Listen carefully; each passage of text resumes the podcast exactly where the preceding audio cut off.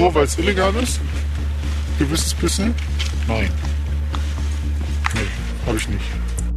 Das ist ein Drogendealer aus Berlin. Naja, ich bin der vor dem Endkonsumenten. Sozusagen das, äh, das letzte Glied in der Kette. Ne, wenn es durch mehrere Stationen geht, das bin ich. Und bei mir kannst du es bekommen. Der Mann hat ein breites Sortiment. Alle Partysachen. Sprich, wie gesagt, eigentlich so ziemlich alles außer Koks. Also zum Beispiel, was nicht, LSD oder so. Ja, LSD, MDMA, Ecstasy, äh, Keda, 2CB, Mushrooms. Alles so Sachen, die ich halt so für relativ noch okay halte.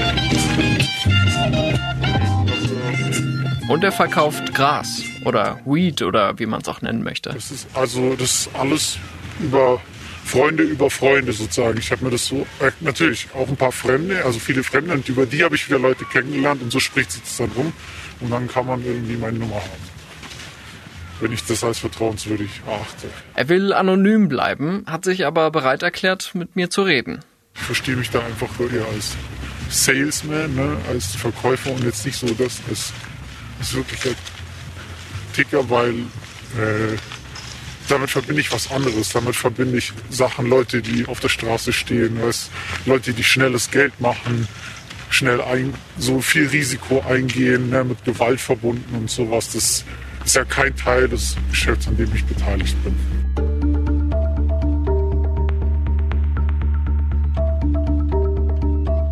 Cannabis, wie der Botaniker sagt, ist in Deutschland weitgehend verboten. Trotzdem gibt es Schätzungen zufolge rund 4 Millionen Konsumentinnen und Konsumenten. Es ist so krass einfach. Es ist wirklich unglaublich einfach. Das sind ja teilweise Telegram-Gruppen, ich verstehe das überhaupt nicht, weil es super gefährlich. Mhm. Aber anscheinend ist das so und die kommen auch immer wieder, dann werden die vielleicht mal gecatcht. Und man kann da alles bestellen und teilweise, gut, die Qualität schwankt halt und da hat man auch wieder keine Ansprechperson. Aber am Anfang hat es ja mit Koks angefangen. Jetzt kann man da alles bestellen. Es ist einfach, weil du musst ja nicht mal mehr rausgehen. Du schreibst einfach, der kommt zu dir. Bald könnte es nicht nur einfach sein, an Cannabis zu kommen, sondern auch legal. Ohne dass man konspirativ irgendwelche Nummern weitergeben oder bei Telegram bestellen müsste. Die Zahlen, die dann im Raume stehen, also wenn man Cannabis verkauft und eben besteuert dadurch, sind hoch erstaunlich hoch. Es äh, geht hier nicht um ein paar Euros, sondern das sind tatsächlich hohe Beträge, die da sind. Kann man mal sehen, was die Deutschen wegkiffen. Wir wollen Cannabis ähm, äh, legalisieren, nicht im Sinne eines Rechts auf Rausch, sondern damit über die Abgabe in der Apotheke wir präventiv wirken können, kriminalpräventiv wirken können, einen Schwarzmarkt trockenleben können. Es ist ziemlich wahrscheinlich, dass Grüne, FDP und auch die SPD liberaler mit Cannabis umgehen als die bisherige Bundesregierung. Aber dabei kann einiges schiefgehen.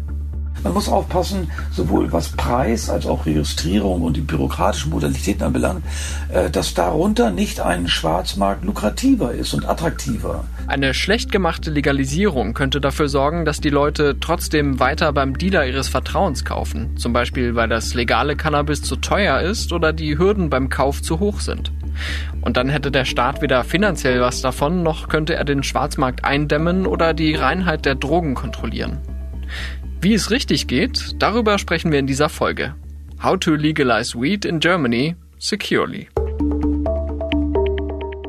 Willkommen zu Stimmenfang, dem Politikpodcast vom Spiegel. Ich bin Marius Mestermann und ich hatte hier vergangene Woche aufgerufen, uns von Erfahrungen mit Cannabis zu berichten. Daraufhin hat sich ein Stimmenfanghörer gemeldet, der ist 21 Jahre alt und kommt aus dem Rhein-Main-Gebiet. Seinen Namen will er hier nicht hören. Vor sieben Jahren, also mit 14, hat er angefangen zu kiffen. Eine Zeit lang bis zu fünfmal die Woche. Als Jugendlicher sei er auf dem Weg gewesen, eine psychische Abhängigkeit zu entwickeln, schreibt er. Dazu passt Folgendes. Die Berliner Fachstelle für Suchtprävention hat vor kurzem die Ergebnisse einer Befragung unter Kindern und Jugendlichen veröffentlicht, zwischen 12 und 20 Jahren. Etwa ein Drittel von ihnen hatte schon mindestens einmal Cannabis konsumiert. Und das, obwohl es ja eigentlich nicht verkauft werden darf. Im Schnitt waren die Befragten beim ersten Konsum etwas älter als 14 Jahre, also wie unser Hörer. Der ist der Meinung, dass ihm das Ganze nicht geschadet hat. Er sei beim Abi einer der Jahrgangsbesten gewesen, er studiert jetzt und sammelt Berufserfahrung, schreibt er. Aber es gibt Studien, die belegen, dass Cannabis gerade in jungen Jahren Schäden im Gehirn anrichten kann. Damit wären wir beim ersten Punkt des How to Legalize. Wie geht man damit um, dass es schon so viele Konsumierende gibt und darunter sehr viele Junge? Ich habe einen Suchtforscher gefragt, welche Altersgrenze er für angemessen hält. Heino Stöver ist Professor an der Frankfurt University of Applied Sciences und beschäftigt sich seit 40 Jahren mit der Regulierung von Drogen. Es wird ja in der laufenden Diskussion oft gesagt, ähm, dass die äh, Entwicklung des äh, Hirns etwa mit 23 abgeschlossen ist. Das stimmt natürlich auch, aber das würde natürlich auch die Zugänglichkeit zu äh, anderen psychoaktiven Substanzen betreffen, insbesondere Alkohol. Den dürfte man dann eben auch erst zugänglich machen. Ich glaube, dass wir uns auf eine Altersgrenze von 18 einigen müssen, die Mündigkeitsalter. Indem wir Menschen ansprechen und dieses Alter ist auch nicht gar nicht so weit entfernt von den ersten Cannabis-Erfahrungen, die die Menschen ja früher machen.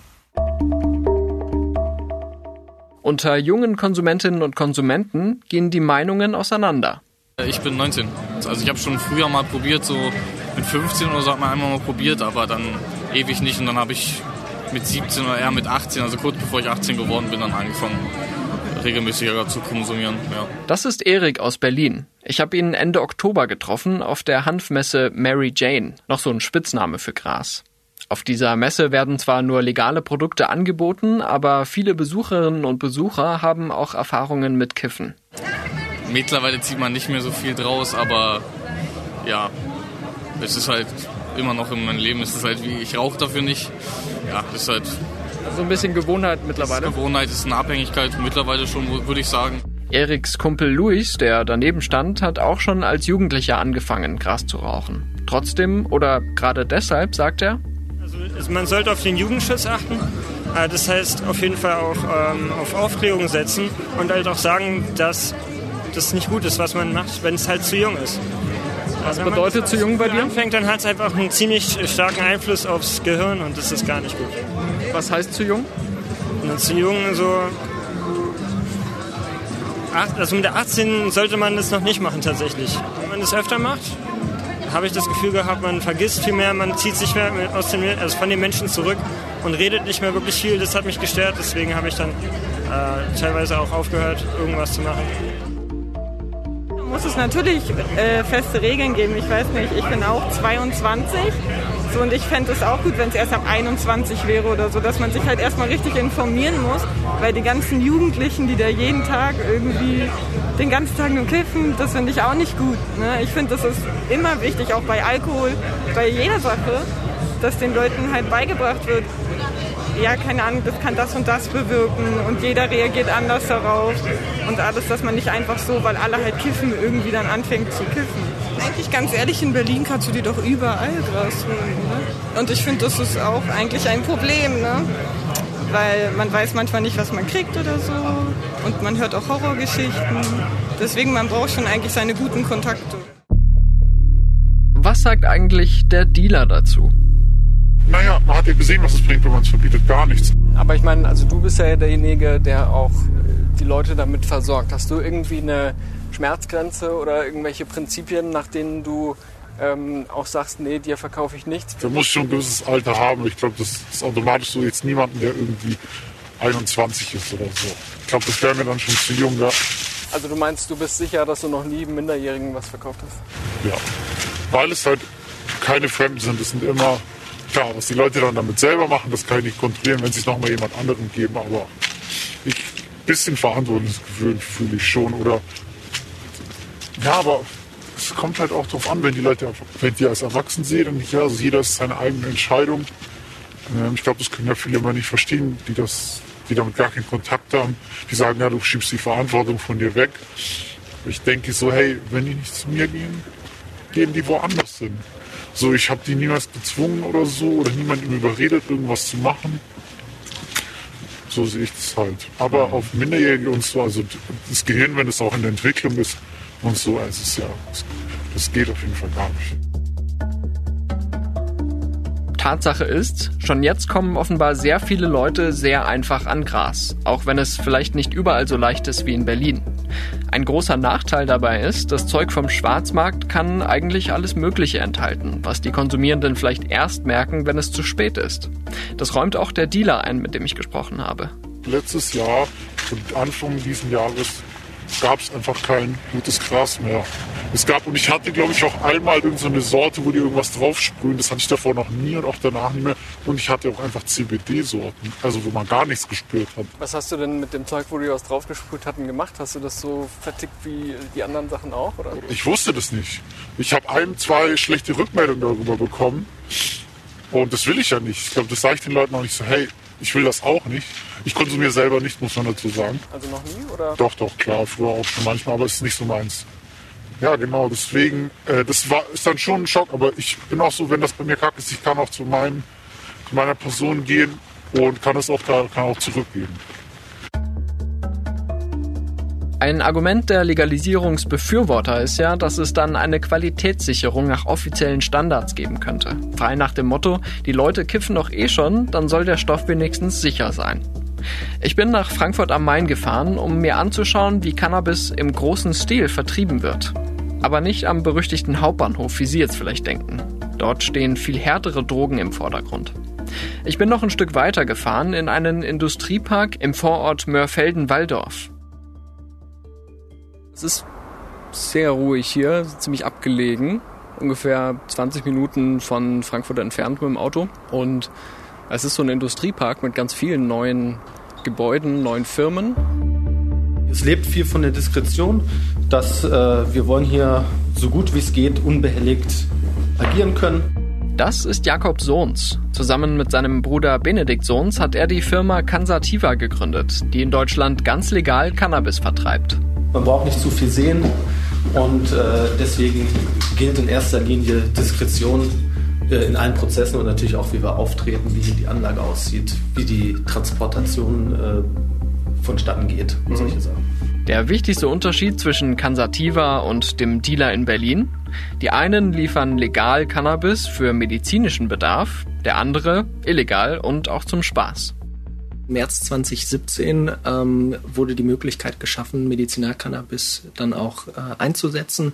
Unsere Gründungsgeschichte ist wirklich um dieses Datum herum auch entstanden.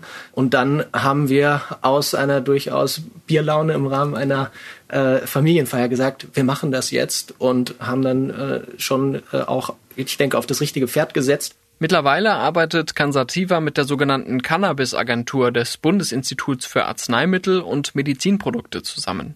Die Firma ist die einzige, die aktuell medizinisches Cannabis aus deutschem Anbau an die Apotheken liefert. Ich habe mir vor Ort angeschaut, wie das Ganze abläuft und wie sich die Firma auf eine mögliche Legalisierung vorbereitet. How to legalize? Punkt 2 alle Produkte, die wir hier haben, die sind hinsichtlich Qualitätsanforderungen extrem hochwertig. Man weiß ganz genau, was dem Produkt quasi bei der Herstellung widerfahren ist, haben einen hohen und guten Trocknungsgrad. Und deswegen ist zumindest davon auszugehen, dass die Produkte die höchstmögliche Qualitätsstufe haben. Und da würde ich zumindest anzweifeln, äh, ob das vielleicht bei Straßencannabis so der Fall ist. Dann ist äh, schon auch immer noch die Frage, was den Trocknungsgrad äh, selber angeht. Hier sieht man zwei äh, blaue Plastikgrunddosen, die fassen 50 Gramm. Und das ist jetzt äh, tatsächlich ein Produkt Medizinal-Cannabisblüten Typ 1 von der Firma Afria, also Ware aus deutschem Anbau. Jetzt erklären Sie mir bitte mal, was da noch für Prozentangaben draufstehen. Also man hat hier die zwei prägenden äh, Cannabinoide äh, auf dem Label, das ist THC und CBD. Ein THC-Gehalt jetzt für diese Charge von 21,3 Prozent und der CBD-Gehalt liegt unter 0,1 Prozent. Also das ist auch jetzt was Typ 1 ausmacht. Das ist ein Produkt, was sehr stark äh, THC-haltig ist, so gut wie kein CBD beinhaltet. Und diese mhm. Angaben THC und CBD werden dann auch chargenindividuell immer auf den Dosen angegeben, dass der Apotheker genau weiß, was er bekommt. Der Suchtforscher Heino Stöver meint, dass so eine Beschriftung im Fall einer Legalisierung auch für den Freizeitmarkt sinnvoll wäre. How to legalize Punkt 3. Wir müssen anerkennen, Cannabis äh, konsumiert zur falschen Zeit mit falschen Leuten äh, in der falschen Frequenz oder sogar der falschen Tageszeit kann massive Probleme auslösen. Aber ähm, ein Cannabis, äh, wo es, wozu es ein, ähm, ein Reinheitsetikett gibt oder ein Herkunftsetikett, ein Stärkeetikett, äh, die, die Ratio von THC zu CBD zum Beispiel, äh, kann schon etwas an Schaden minimieren. Ein Wissen, ein Drogenwissen existiert im Schwarzmarkt eigentlich relativ wenig, schlecht ausgeprägt und kann es auch nicht äh, geben, weil der Dealer selten sagt, äh, das ist aber hier aus dem äh, holländischen Gewächshaus hinten links nochmal geguckt und da von der dorfältesten Pflanze sozusagen genommen. Jetzt, wo die Legalisierung in Deutschland in greifbarer Nähe ist, machen sich viele Unternehmer Hoffnungen. Nicht nur Cansativa, über deren Expansionspläne sprechen wir gleich noch genauer. Auch auf der Hanfmesse Mary Jane waren einige Firmen vertreten, die von einer Legalisierung profitieren würden. Also man muss tatsächlich sagen, es gibt ja einige Stände, die hier spezifische CBD-Produkte anbieten, aber ich stehe jetzt hier zum Beispiel auch vor einem Stand, der äh, Lichter anbietet, mit denen man dann, so nehme ich an, die Hanfpflanzen bescheinen kann.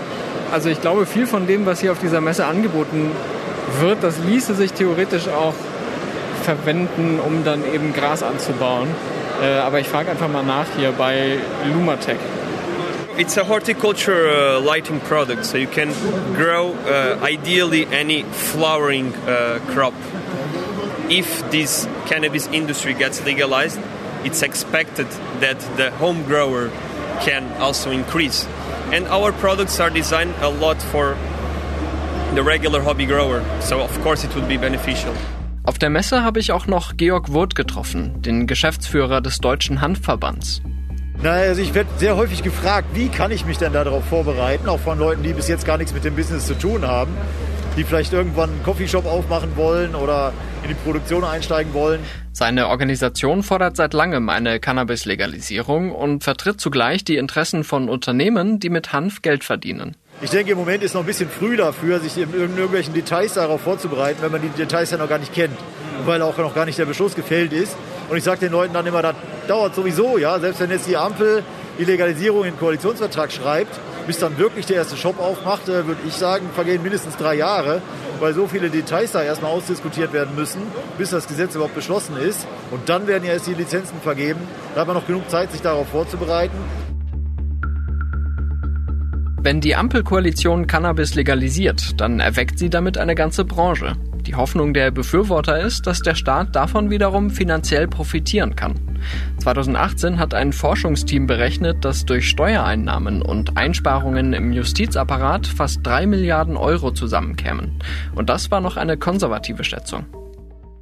Die Antwort meiner Partei ist seit vielen Jahren ein Cannabis-Kontrollgesetz zu schaffen, das den Schwarzmarkt mit Cannabis austrocknet, dann die Abgabe kontrolliert und die Gelder nutzt, um Aufklärungskampagnen beziehungsweise Antisuchtprogramme aufzulegen. Welches finanzielle Potenzial in der Legalisierung steckt, das wissen auch Jakob und Benedikt Sohns von Cansativa. Sie bereiten sich darauf vor, in den Handel mit Cannabis als Genussmittel einzusteigen, sobald es erlaubt ist. Aber wie könnte das logistisch ablaufen? How to legalize Punkt 4. Wenn wir jetzt in den größeren Teil der Halle schauen, da sehen wir äh, ganz viele Stahlbauteile, die hier rumliegen. Äh, man hört noch die äh, Arbeiter klopfen, man sieht die Gabelstapler und eben vor allem auch Stahlträger, die etwa sieben Meter in die Höhe gehen. Und das ist eben die Ausbaufläche. Da wird ein neuer Wertschutzraum gebaut, der wird noch dieses Jahr fertig werden. Und in dem Bereich können wir unsere Lagerkapazität tatsächlich um ein Vielfaches nochmal erhöhen. Hätten Sie auch Kapazitäten für den Fall, dass Cannabis legalisiert wird und eben dann auch Mengen für den Privatgebrauch, für den Genuss ähm, äh, freigegeben werden? Also ja, ganz klar. Ähm, der Schwarzmarkt in Deutschland ist etwa 200 Tonnen groß. Und es ist schon davon auszugehen, dass im Falle einer Legalisierung, je nachdem, wie man das Ganze gestaltet, schon auch ein signifikanter Teil dieses Schwarzmarktes dann in den legalen Markt wechselt. Wir rechnen da recht konservativ mit kurzfristig 60 bis 100 Tonnen im Jahr, die man äh, ganz kurzfristig aus dem Schwarzmarkt in den legalen Markt bekommt. Und auch dafür, ich hatte es gerade erwähnt, äh, was unsere Kapazitäten in diesem neuen Wertschutzraum sind, darauf wären wir schon vorbereitet, dass wir da auch wirklich die Mengen, die tatsächlich deutschlandweit im Monat notwendig wären, hier zentral lagern könnten, um sie dann äh, in Deutschland in beispielsweise Lizenzabgabestellen oder aber, falls es über die Apotheken läuft, in Apotheken ähm, vertreiben können. Was für eine Menge haben wir jetzt aktuell hier vor uns so ungefähr? Das, was hier jetzt ist, sind äh, in etwa 300 bis 500 Kilogramm, die wir hier haben. Ähm, das ist typischerweise für uns immer ein Lagerbestand, den wir so auf circa sechs bis acht Wochen auslegen. Ähm, das heißt, äh, damit können wir immer ganz gut unseren äh, Kunden die Produkte auch liefern, die sie ähm, notwendigerweise benötigen. Und was davon, wie viel davon kommt jetzt schon aus deutscher Herstellung? Im Moment kommen äh, die Produkte der Firma Afria, ähm, die in Neumünster deutsches Cannabis anbauen, ähm, aus Deutschland. Alles andere ist Importware. Ähm, und insgesamt, so vom Split im Gesamtmarkt, würde ich etwa schätzen, dass man so in Richtung 5, maximal 10 Prozent der Ware ähm, die im Moment in die Apotheken verbracht wird, Cannabis aus Deutschland ist. Das wird hergestellt von drei Anbaustätten oder drei Anbauern. Das ist einmal die Firma Afria, die Firma Aurora und die Firma Demikan. Und die Firmen Aurora und Demikan ähm, haben bisher den Anbau noch nicht gestartet. Kurz zurück zum Dealer in Berlin. Den habe ich auch auf die Herkunft seiner Ware angesprochen. Weißt du, wo das Zeug herkommt, was du vertreibst? Teilweise. Teilweise weiß ich ungefähr, woher das kommt. Ne, ob das jetzt nicht manchmal, weiß ich, ob das, das von speziell homegrown oder ob das irgendwie, hey, das war jetzt aus dem und dem Land oder so. Aber, aber meistens aus dem Ausland? Das kann ich nicht sagen. Dafür weiß ich wirklich zu wenig. Ich bin wirklich Ende der Nahrungskette, deswegen. Was da wirklich abläuft, keine Ahnung. Dieses Problem könnte eine Legalisierung im besten Fall lösen. Aber der Staat müsste festlegen, woher das Cannabis kommen soll, ob es zum Beispiel importiert wird oder ob auch der Anbau in Deutschland sinnvoll ist. How to legalize Punkt 5. Der Suchtforscher Heino Stöver verweist bei der Frage auf die Niederlande die haben ja dieses etwas zerfledderte System, dass der ähm, Anbau äh, illegal ist und die Distribution legal und sogar auch steuerlich belastet werden kann. Und die versuchen jetzt auch ein geschlossenes Konzept herzustellen, von der Produktion über die Distribution äh, bis in, äh, in, den, äh, in, die, in, in die konkrete Einzelabgabe. Und das würde ich mir für Deutschland auch wünschen, dass es Lizenzen gibt an Menschen, die einen guten Leumund haben, die natürlich äh, nicht äh, einschlägig vorbestraft sein dürfen, äh, die Erfahrung haben dürfen, wie in anderen Lizenzverfahren auch.